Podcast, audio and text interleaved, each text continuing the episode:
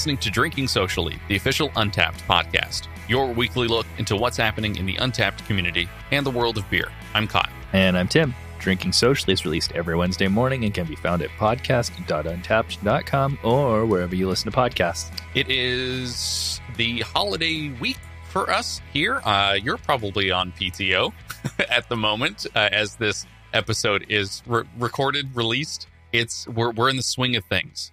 It is wintry. It is hopefully blustery. We never get snow out here in LA, so uh, the the holiday time in LA is uh, a bit kind of dreary. But hopefully, you're enjoying yours, dear listener. And we hope that uh, you had a lovely Christmas uh, yesterday, since this is coming out on the 26th. That's right. Earn that badge. Uh, you should still be able to earn that badge here uh, today, as far as I know.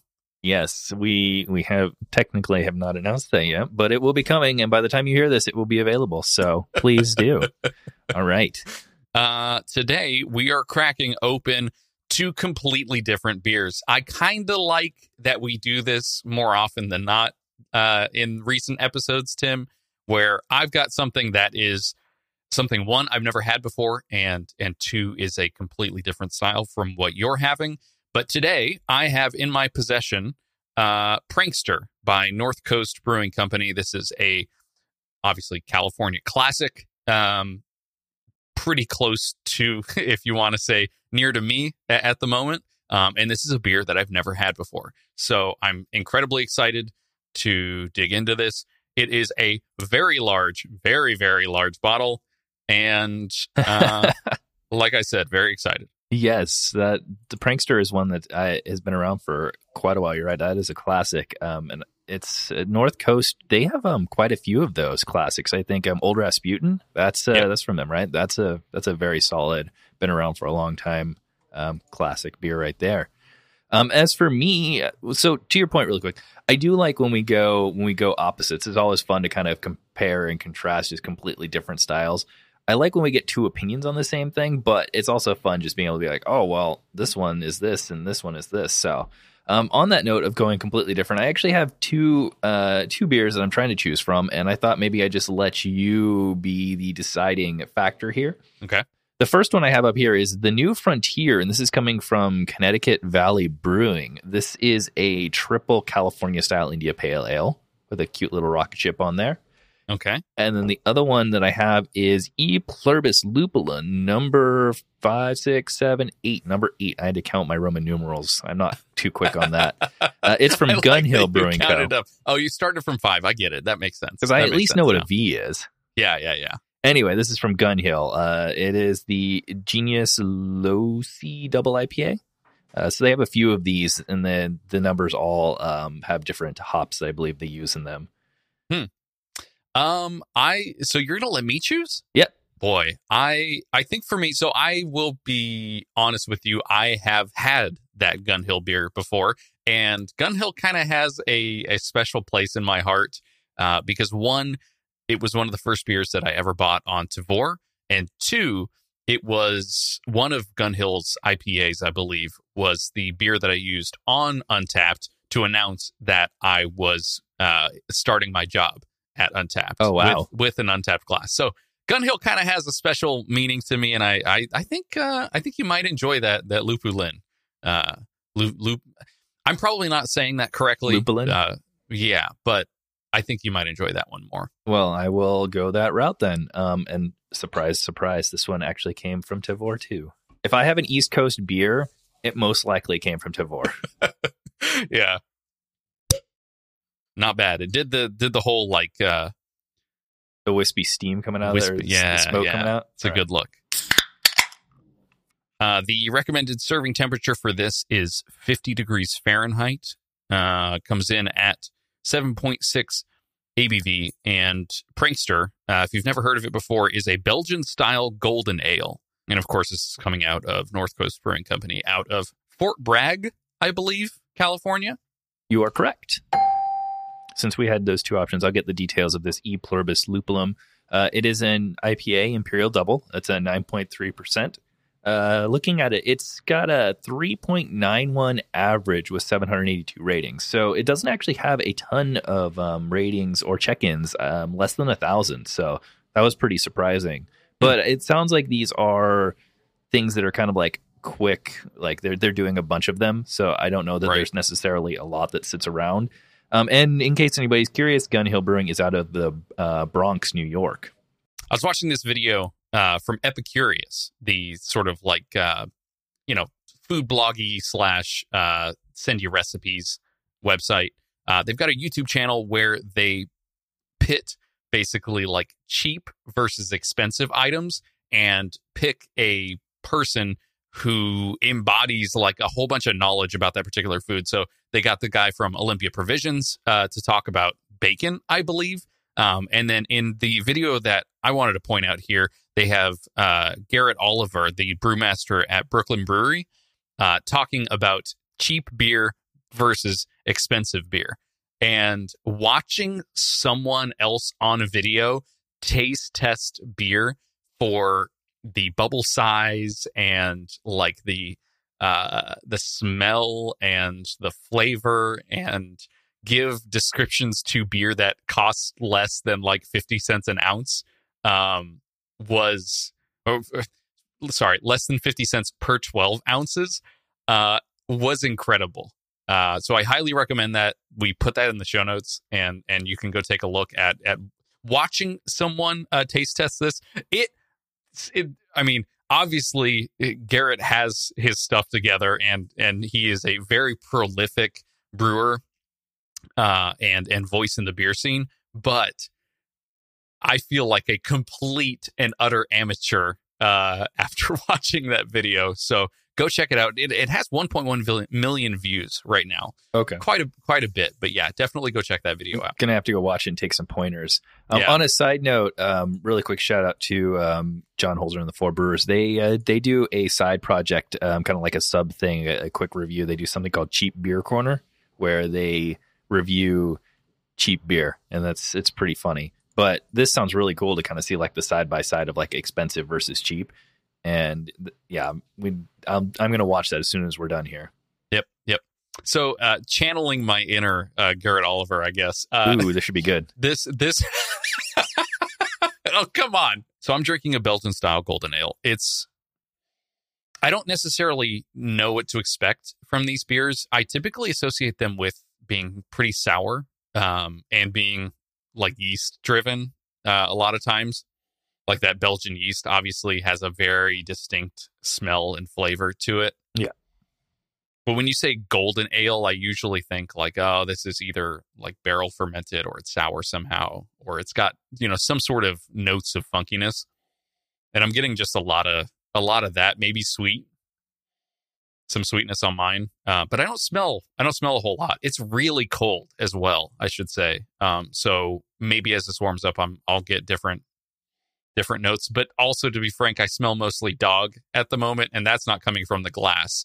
Uh, I'm dog sitting right now. I'm in a new place, so there's a whole lot of smells going on for me. How's yours? it's what you would expect from a really nice uh, double IPA. I uh, as soon as I opened up the can there, it um it had that nice, delicious hoppy aroma. It was very subtle. Um, it feels like the aroma's kind of like died down a little bit. Oh, your face when you tasted that. Not at all what I expected. I would so it is it is tart to a point. Um it it's also a lot thinner than I expected for a 7 7.6, but it definitely has that that like Belgian yeast funk going on.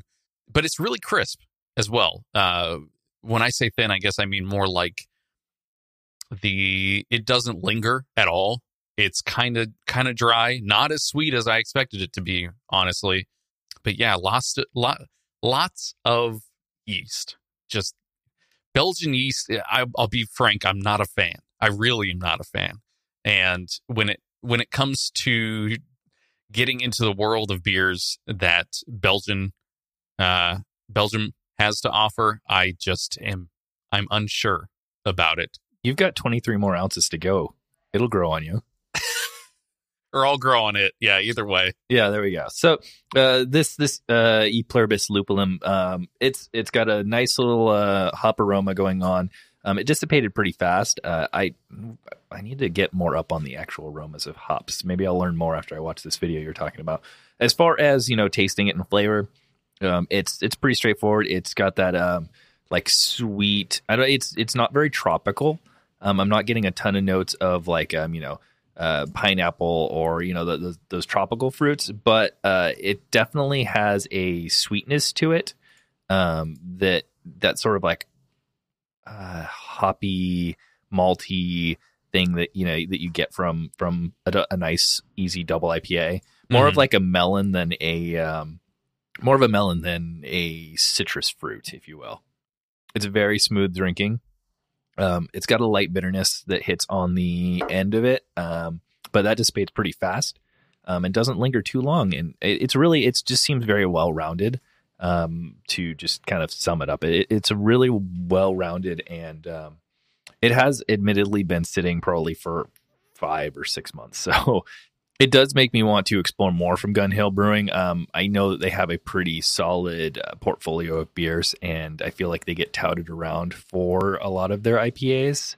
Uh, so that's that makes me just uh, this kind of gives me a little preview of how kind of really really well rounded it can be. It's not it's not blasting my face with um, with the the hazy citrus thing going on, and it's not killing the taste buds like a you know a really strong West Coast style hop forward double IPA. It's just right in the middle. It's very mellow. It's very good. Um, I'm enjoying it. So thank you for picking this one. Of course, yeah. I, I I can say that I think about mine as well. The prankster here, it's very balanced. Um, it is easy drinking, like way easier drinking than I would have expected. Um, usually, my experience with uh, either golden ales or uh, Belgian beers in general is like 12 ounces for me can be too much. Um, it was that initial sort of like shock that I had of like, that's not at all what I expected. Uh, but now it has definitely, uh, definitely become something that I kind of crave, uh, putting on my palate over and over again. Um, I, I think there are a lot of complexities to it as it's starting to kind of warm up or be aerated. Um, and so I, I like that. Um, according to the Untappd page, though, it says it produces a floral nose and full fruity flavor and a clean finish. And I get all those notes are definitely present here. So bottle's good. Uh, I grabbed this actually at a uh, Cost Plus World Market. Oh, Uh, yeah, yeah, yeah. They kind of have a great beer selection, uh, which I They have an interesting mix of like class, like classic California, or like I don't want to say just necessarily California, but like classic craft breweries, and also a a decent selection of like worldwide breweries as well. Granted, not so much on like the um, smaller worldwide, but Right.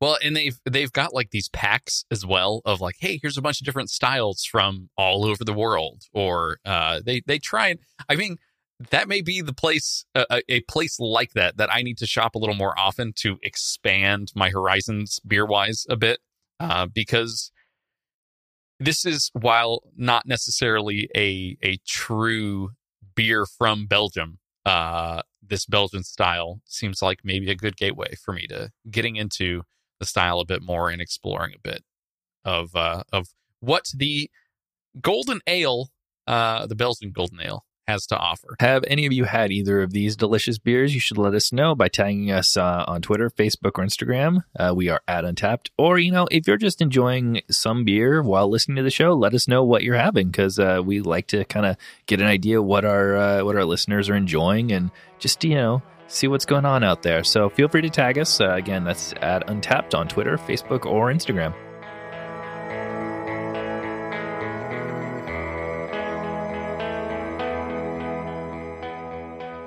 All right, let's move on to our style of the week segment and take a look at this week's featured beer style. Here's Tim with more. All right, this week I was inspired by you, Kyle, and your choice here.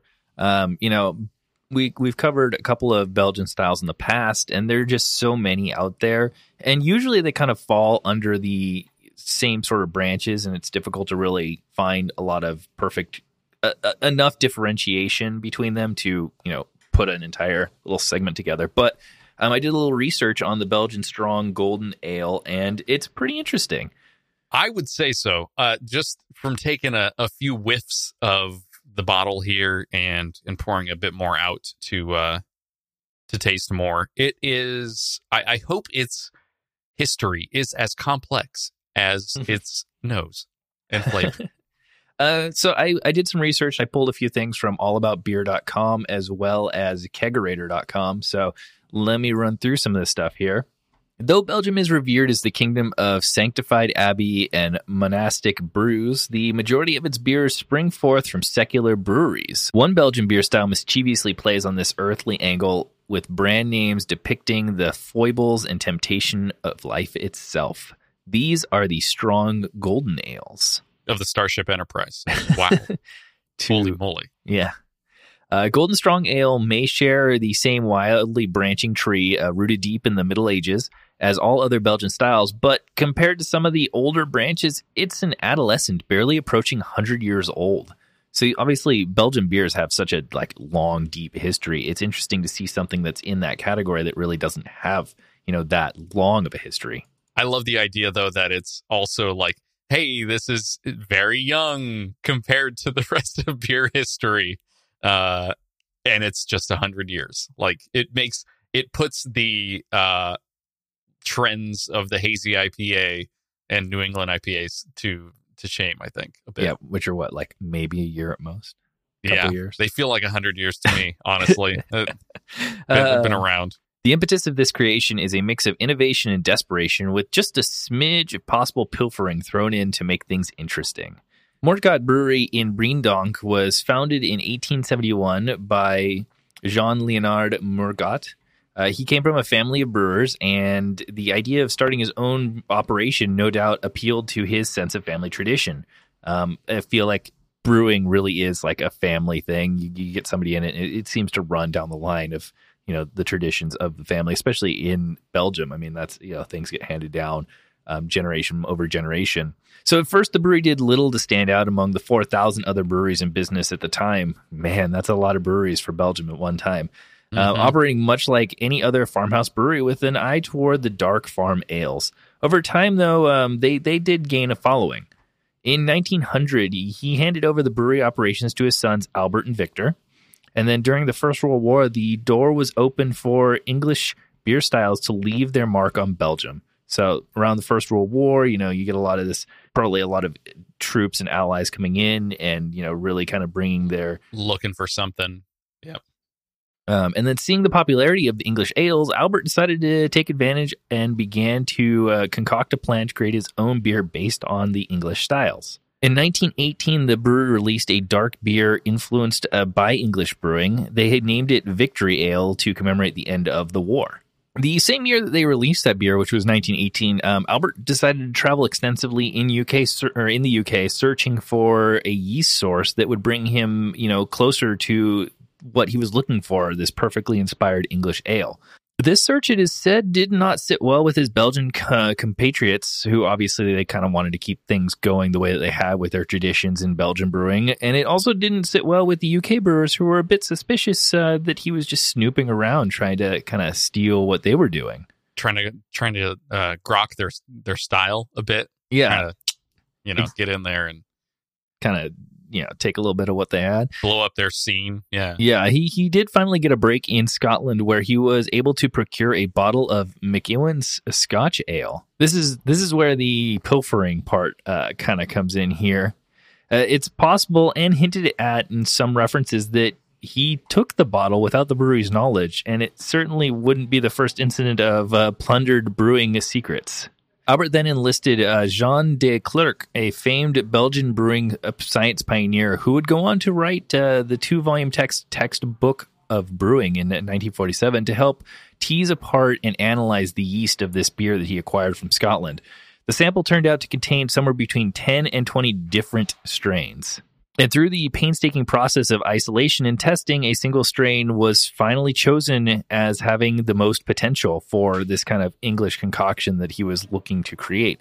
Uh, this strain's actually still used in the brewing of Duvel today, which uh, Duvel is one of those Belgian strong golden ales that's really kind of out there. An, an exemplary version of this particular style of beer. I think, yeah. The new strain was put to work in the Victory Ale that they had created, and the new creation was still strong and dark, but now kind of it carried with it a noticeable and unique fruitiness. And obviously, a new beer deserves a new name, and Victory Ale was uh, about to get its famed rebranding. So the story goes that in 1923, during a tasting session of the beer, a local shoemaker named Van der Wouver uh, was so taken with the beer that he shouted out, "This is a real devil." Um, I'm gonna avoid the uh, Belgian pronunciation because I'm trying, and it's just it's not gonna come out right. So we're not even gonna go there. But what it what it translated to was "This is a real devil," and no doubt referring to the beer's fine 8.5 percent drop kick. The name stuck, and the beer gained so much popularity over the years that in 1960, the brewery even invented a new beer glass, the Tulip, specifically for the enjoyment of Duvel. Now, that's that's the interesting thing. I, you know what I learned today? Duvel is devil, which I obviously did not know. And I only I only recently actually had Duvel for the first time um, when I was in technically in Belgium. I, I, was traveling from France to the Netherlands through Belgium, and the train that we were on had Duvel, and I was like, okay, I'm going to try this. It seems very appropriate, and it it was it was really really good. It was one of those things where it's like. It's very smooth. It's very bubbly, but by the end of the train ride, after having, it, I was like, "Oh, I'm kind of starting to feel this now." Hmm. And it was it a I'm sorry, maybe I'm unclear on how this works, but was that an actual dark beer? No, no, no. This is the this it, it's a sort of the invention of now this light Belgian style ale. We'll go a little bit. So right now um so we've got we've got the Duvel here. We've got the and, yeast, right? We've got the yeast is good. Y- yes. So we've got this this dark beer, the Victory, uh, the Victory Ale that now has the yeast strain in it, and now they're calling it Duvel. So it is still dark at this point. Um, it, we haven't quite gotten to where we're going yet. Um, more changes came for the beer in 1970. Uh, at this point, tastes in Europe had been slowly shifting for some time toward the new pale lagers. Here you go. Uh, more and more of these novel, beautifully clean beer, uh, brews were dotting cafe tables and bar tops and shimmering splashes of gold, etc., etc. People people were just shifting their taste to this. Uh, sales were dwindling for Mugat uh, and other such breweries, still brewing dark colored, quote unquote, rustic ales. So people were kind of, they wanted something new and clean and were kind of avoiding those rustic Belgian beers. To cater to the changing whims of the buying public, Moortgat decided to dress their devil in the same golden finery that was bringing their new rivals such acclaim. Once again, the brewery, um, they looked to Jean De Clerck to figure out how to best make the change and to make the beer light colored but keep it at its original strength. It was no it was no mean feat. In the book brew like a monk the author explains they did it by experimenting with the malting process in house the brewery actually performed its own malting until 1980 so that's pretty exciting there until they were able to make a pilsner malt light enough to do the trick. So it's all about the malt. The malt's really what's giving it its color here. You know you get the toasted malt it gives it that darker um, color. Along with this change in the malt came the addition of dextrose to help strengthen the beer without adding unwanted color. The brewing and maturation process was also adjusted, becoming longer and quite elaborate. It actually takes 90 days from start to finish to create a Duvel using their malting process. Um, these changes took time, but finally culminated in the style defining rendition we know today. So, as a quick run through, we started with this Belgian brewery that was very traditional they decided to create a beer called Victory Ale that was kind of based off of the idea of an English ale. Then the owner went to the UK, potentially stole a bottle of beer and brought it back and used the yeast strain to, you know, modify this Victory Ale, which then became Duvel. And then as the popularity of these dark ales kind of dwindled, they decided to try and work around and figure out how they could change the malt up but still keep the same strength in order to satisfy what people were looking for, which is where we now get the Belgian Strong Golden Ale. And as a fun fact, the process used to create this devilishly good beer, which is Duvel, has changed very little in the last 55 years. So, still kind of keeping to it. Mm-hmm. Now, according to the BJCP guidelines, a Belgian strong golden ale should should be yellow to medium range gold with good clarity and spritzy carbonation. A long-lasting, tall-standing, rocky, clean white head should grace the surface. Overall, the aroma is complex. It's a combination of subtle malt, fruity esters, notes of spice, and floral hops. It often has a light to medium a smooth body, which is kind of hiding the significant gravity within. And carbonation is high, uh, creating a sprightly, fizzy mouthfeel. Are you getting much of that out there? Is it you getting that kind of like fizzy? It's not as fizzy as I would have expected. It's also not very active uh, in terms of like all the bubbles that that I got as I was pouring it but it does sort of have the a like sprightly, like kind of like you know light and and airy texture uh, when I when I drink it. Yeah, it seems to line up quite a bit with what they're saying here.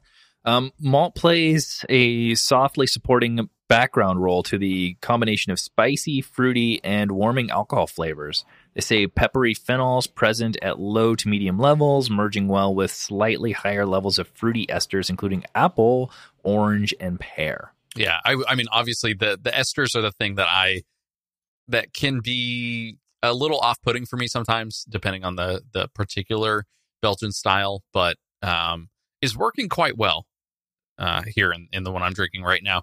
I wanted to get into uh, Tim some of our previous check-ins to this particular style. I think one that I shared in particular with you was Dogfish Head's Higher Math, which I think is their 20th anniversary or some sort of 20 uh, 20th anniversary version of it. Yeah, celebrating 20 off-centered years with our luscious chocolate cherry birthday cake in liquid form.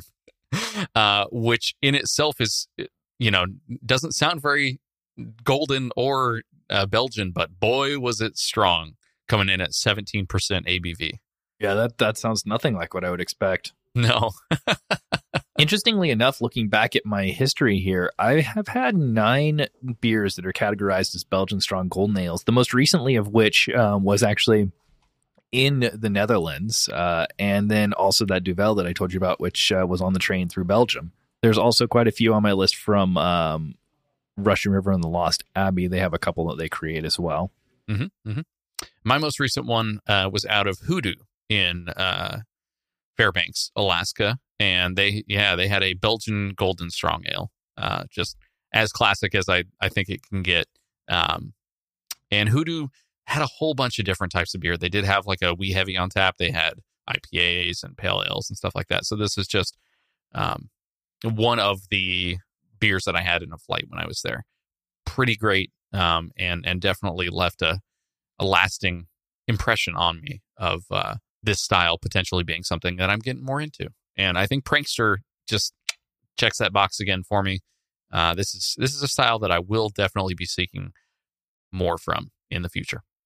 I also think it's just so it's so interesting that it's like these deep Belgian roots merged with the kind of like up and coming like English ales and pales and it's it's this weird like but cool amalgamation of several different things really coming together, and it, it's created its own style that obviously is continuing to to last. I should say, if you're looking to pair a uh, Belgian Golden Ale with cheese, uh, last year during uh, the holiday season, I did instead the, instead of the like Advent calendar style uh, beer thing or the 12 days of beer, I did the 12 days of cheese, and I did a beer pairing with cheese. Uh, day six was the Mons Gabietou uh, with a well aged golden ale, perfectly balanced with the strength of the cheese. So if you're looking for for that, I guess uh, if you can find a Mons, Mons Gabietou, I I recommend it. Yum. All I have to say about that, yum.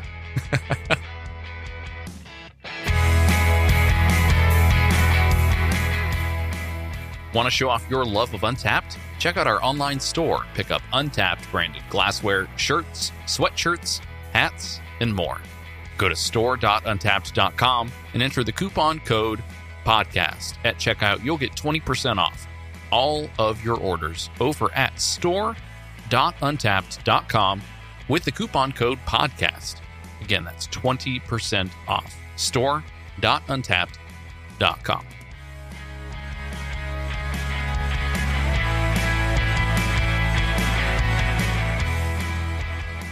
All right, let's take a look at some of the interesting beer articles that we have found this week. Our first article comes from Westword.com, and the uh, title here is A Secretive New Brewery Aims to Disrupt Craft Beer's Social Order. Hmm. Hmm. Indeed. When it comes to hot new beers in Colorado these days, there's WeldWerks Brewing, and then there's everybody else. the Greeley Brewery had the longest lines at the Great American Beer Festival, hosted a summer fest that was widely viewed as the best of the year, and brewed up 130 different beers in 2018. Now, we covered their goal of brewing over 100 beers this year, and you and I both saw the ridiculously long lines at the Great American Beer Festival with our own eyes. So it's safe to say that this article is very accurate in its description. Hmm. Now I'm curious. What what is this secret secret new brewery? We'll, we'll get there. Hold on. Uh, many of the 130 beers that uh, WeldWerks put out were absolutely delicious, while others were so-so or uh, just plain weird. They say here the spaghetti gose. Yes. On uh, yes, 100%. Sign me up. Oh, that I don't even know where that would come from. Uh, but it didn't matter what the beers tasted like. WeldWerks fans rushed out every weekend to get their hands on each new concoction. And I feel like we see that a lot with these breweries that have a lot of hype. And that's a problem, say the founders of a new secret brewery called Social Order Brewing. Well, sort of secret. Social Order is actually run out of another Denver area brewery, but the owner actually won't say which one it is. Instead, he wants people to try Social Order's beers, the first of which will be hitting a few bars and liquor stores in the uh, Denver area uh, this week, which is the week of the 17th, and decide for themselves whether they like it, regardless of who brewed it or what name is attached. Now, there's a quote here. He says, uh, We don't want it to be connected to anybody. We just want customers to try the liquid inside and decide for themselves whether they like it or not without worrying about what's on the label. Interesting. Very Can, interesting. can you guess what style the first release is? I'm going to say Belgian style golden ale. That would be that would be kind of mixing it up a bit, but you know, sticking with the trend, it's actually a hazy multi double IPA that is called five eight four seven three, which is just shy of eleven percent ABV and was brewed with Jester and Medusa hops, two of which I have not heard of. I think they made that up. I would love it if those were also made up. They make up the hop names, they make up the beer names, they make up the style. They just say, it's a beer, you try it, let us know what you think. That would not be that bad. I. So, there's something to the mystery of of a beer and obviously like also there's something to the name of a beer where you expect like boy this is going to be great it's called unicorn you know tears or whatever and like now i expect it to taste like magic but in actuality it's a really strange like light lager uh and it's it's not what you expected and you're disappointed strictly by the name and not by the the flavors that you're tasting. I do love the idea of blind taste testing. I think that it kind of embodies the whole gabf mentality and and you know very uh Color- coloradan uh so it seems seems like it it's all pretty pretty good so far. I'm also curious though how folks would feel about this. How would how would they feel about ordering it?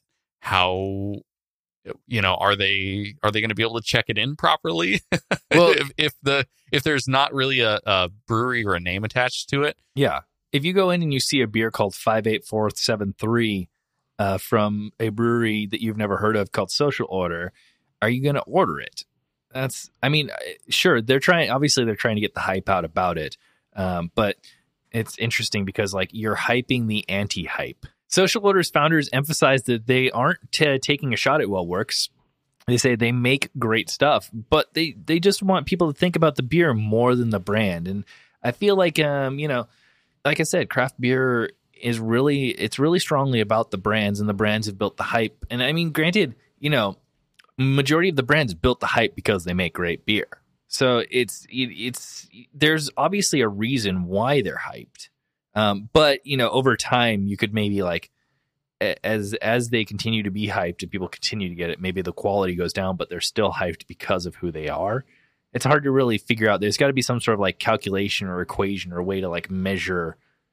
But then again, it's all subjective. So how can you even say whether or not the quality goes down? Because everyone, uh, it's it's a very weird psychological I. I think there are yeah th- there there are folks also I think in this sphere that believe um, in doing things like not checking ratings on a beer before you order it strictly ordering a beer based on like does this sound good it says you know it is a uh it's an IPA brewed with mosaic hops and dry hopped with citra or whatever whatever beer right like it I'm not you don't have to always check the ratings of a beer or check who it's by or whether it was a collab with somebody to know whether or not that sounds like something that you would enjoy. Um, I I get that. I 100% get that. I think there are perfect times to kind of just focus solely on the beer.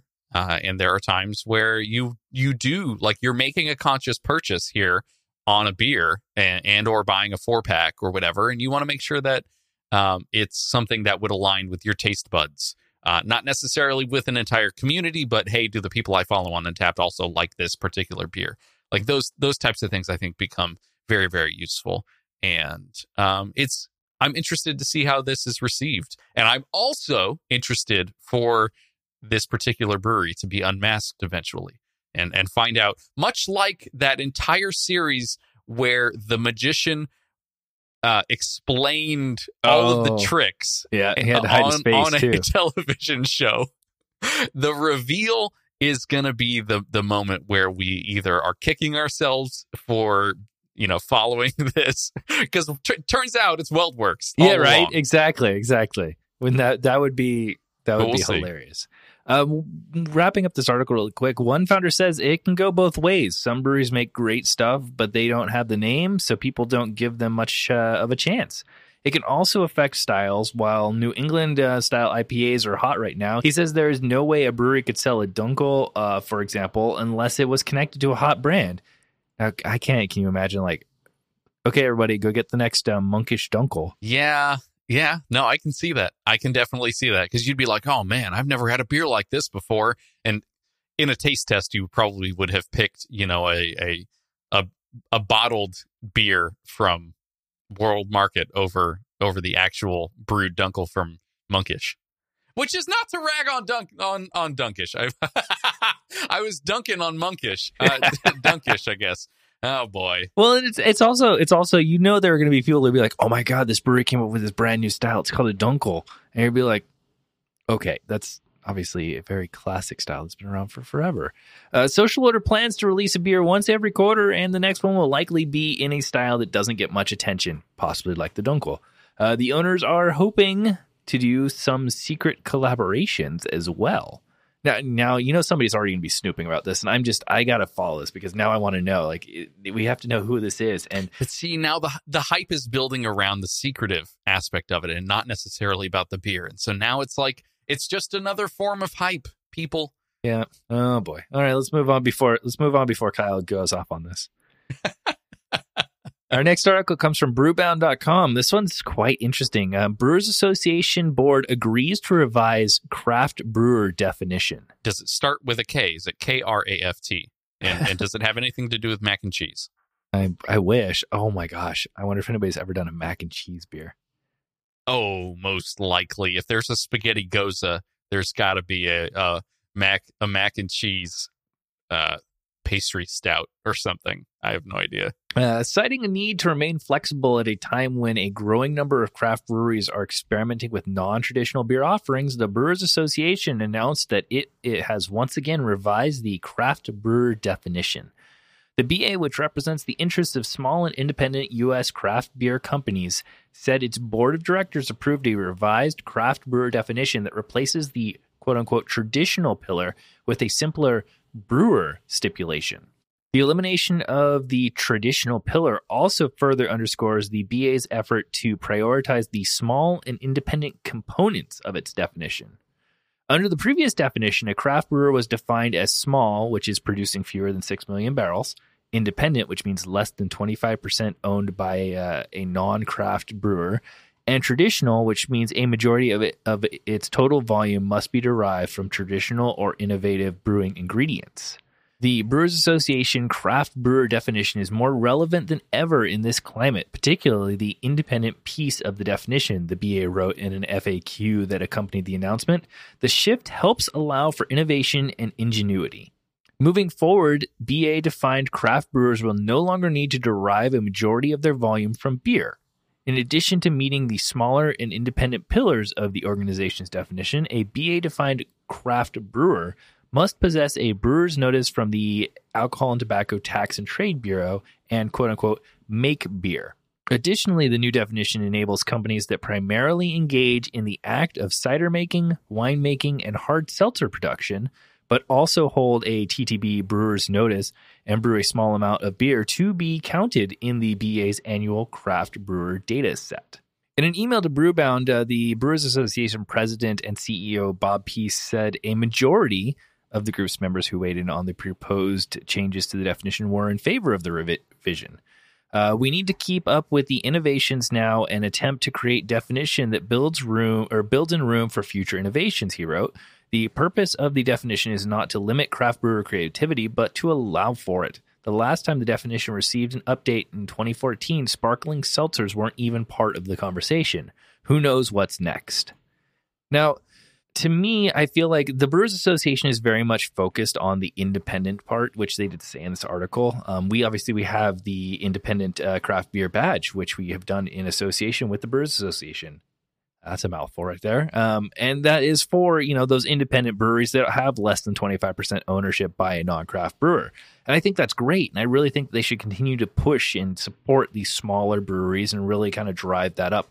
But to a degree, this kind of seems like a way to just bump your numbers because now you're including all these things that we as beer drinkers might not consider to be something that falls into this. And i did if you go and you continue reading this article there are uh, there is a mention at the end of uh, a specific brewery that does call them out on twitter talking about how it, it it doesn't really make a ton of sense uh, because you know a craft brewer isn't necessarily somebody who's going to be making this other stuff. You know, there is a lot of innovation in this in this area. There's there's now um, THC and CBD infused beers. There's the sparkling seltzers. There's obviously they now they want to include cider, which I mean that does make sense a bit. And there's all these things that these breweries, these craft breweries that do make beer, are also making these thing, these other sort of types of things, and really branching out and trying to innovate. And they should in theory all be counted because they're coming from a brewery but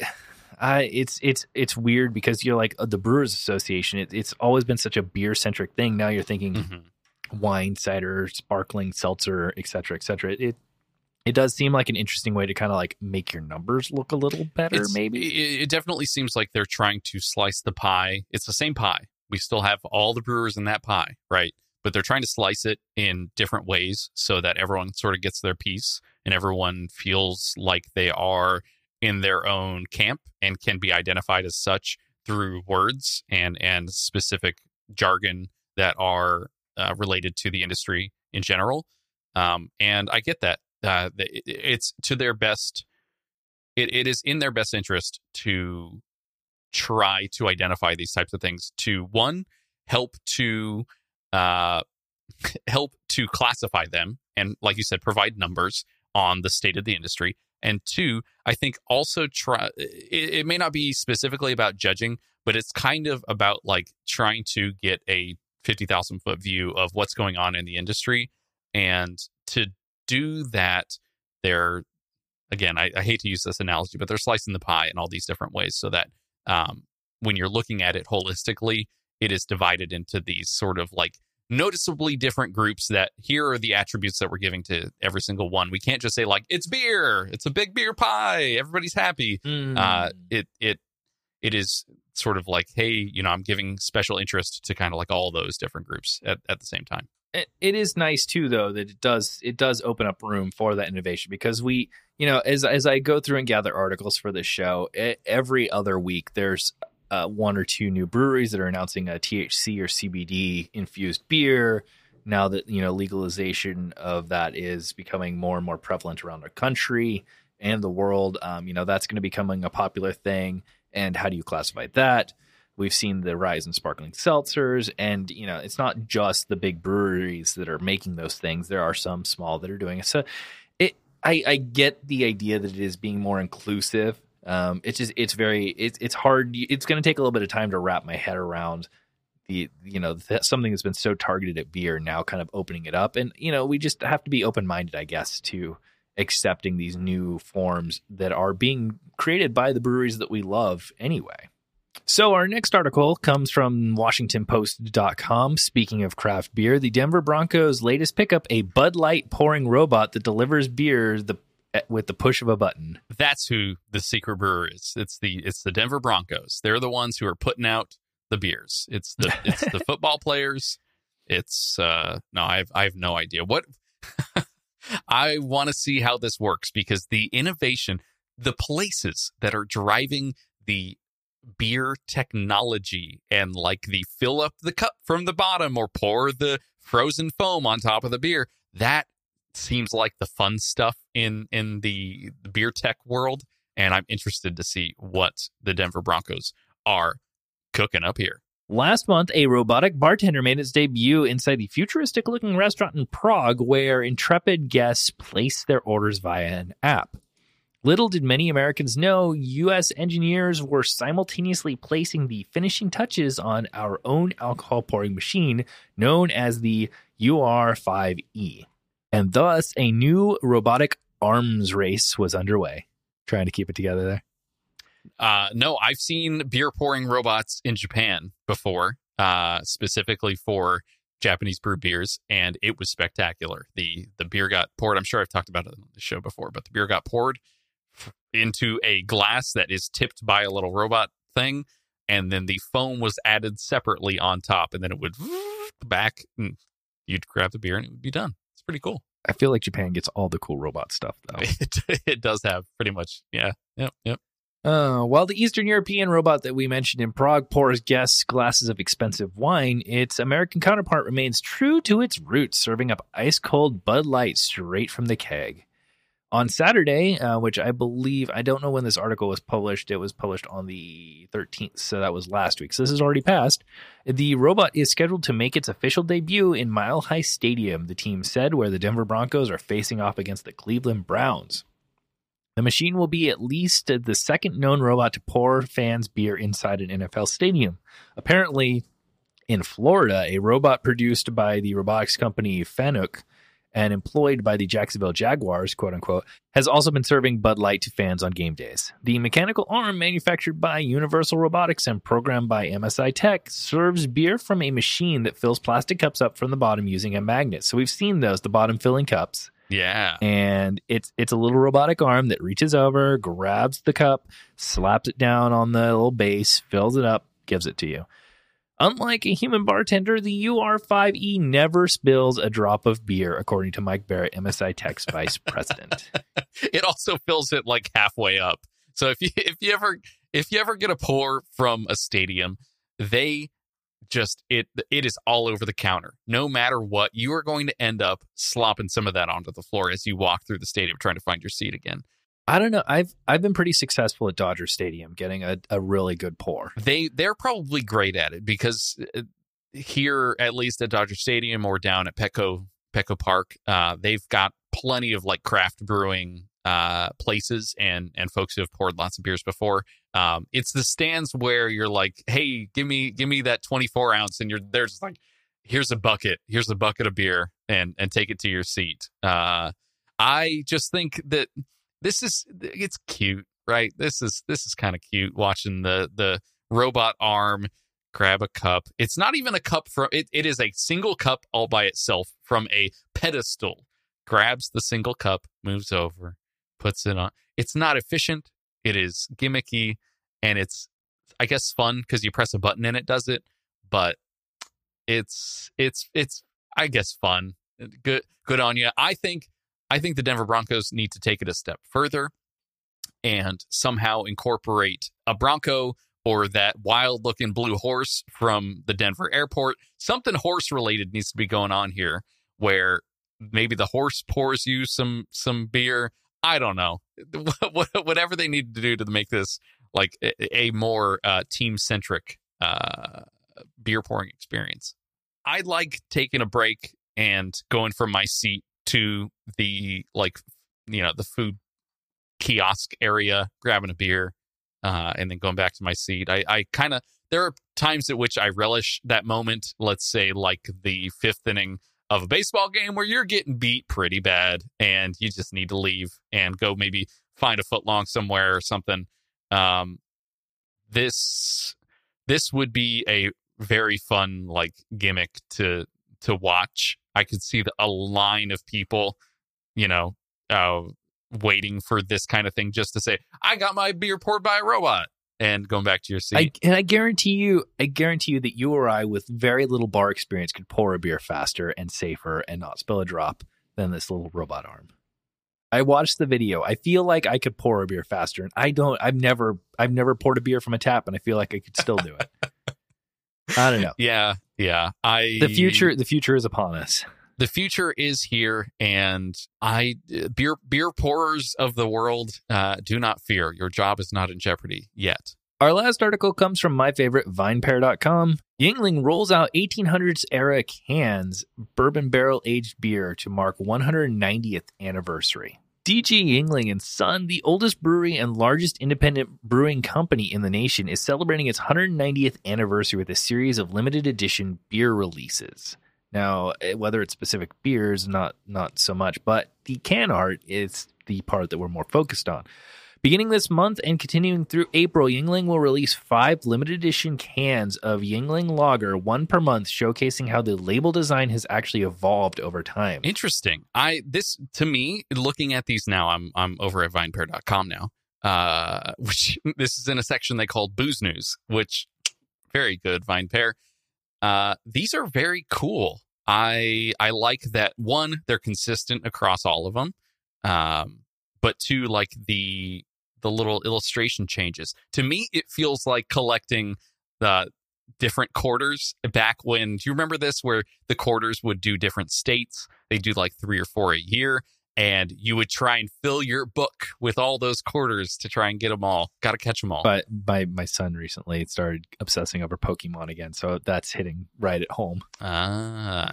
It, it's really cool seeing the evolution too because you, if there's something that as a designer i really like it's looking back at say like pepsi or coca-cola some of these really prolific brands that have been around for forever and seeing the evolution from like this this really like whimsical hand illustrated like swooshy and right.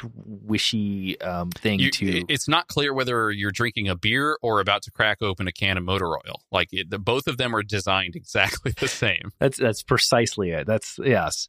Um, so in addition to these cans, which I'm gonna have to keep an eye out for now, uh, they're actually on January 11th. The brewery will release a limited edition bourbon barrel reserve beer at its Pottsville, Pennsylvania location. So if you're nearby on January 11th, you're gonna want to stop by because this beer was actually aged in caves under the brewery that were hand dug in the 1800s. the caves were hand dug yeah Yes, correct. okay got it huh So the the caves they were they were hand dug and the they haven't actually been used since prohibition wow or since before prohibition, excuse me. Yeah. Sure, maybe a little gimmicky whatever, but it's still really neat to like get that historical value in it. This beer that's been aged in these caves that somebody dug out themselves, not a tractor, somebody with a shovel right dug out and they haven't been used since before prohibition that's that's pretty cool and honestly i wish i was there just to kind of taste this you know piece of history I would take a tour. I would I would love to like actually just see this. We don't get a lot of this in California. Most of the old, quote unquote older buildings um, are stuff that was from like you know 1600s, 1700s, 1800s that are California missions, and we have a lot a lot of our culture eh, or a lot of our fourth grade exploits are around the mission system in California. so that's kind of what's hitting home for me right now.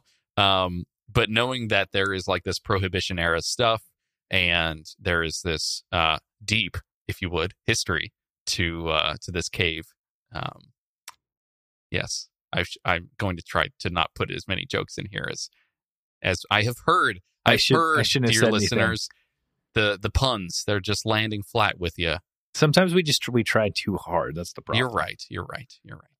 So wrapping this up, Yuengling, they're based in Pottsville, as I said, and they've been there since 1829. They were actually originally called Eagle Brewery, uh, which is why its logo is still an eagle today. I assume they're not going for uh, like 190th anniversary prices for this. This isn't a five cent cheeseburger situation or anything. Oh, I wish that'd be nice. That would be great, wouldn't it? I was mostly surprised looking at these cans, mostly surprised that they weren't one of those like church key style, you know, crack open the top with a, a, a device type things. They are still in their like modern uh, can, but with just a different design on the side. So if you see these uh, for the next couple months, I guess they're going to be releasing one at a time. Go check them out. You can find the link uh, if you want to see what they look like. You can find the link in our show notes, and it's it's a nice little evolution from like a building to an eagle with a keg to different versions to what they're at now. Um, I just it's it's cool. It's it's neat to see, especially for a brewery that has such a long history to be able to reach back and kind of pull that back out for everyone. Yep. And if you'd like to see those, of course, you can go check those out at com. And if you've got any questions for us, be sure to connect with us on Twitter, Facebook, and Instagram. We're at Untappd everywhere. And of course, leave a rating or review on iTunes. We love reading those and seeing what you guys think about the show. Until next week. Cheers. Cheers.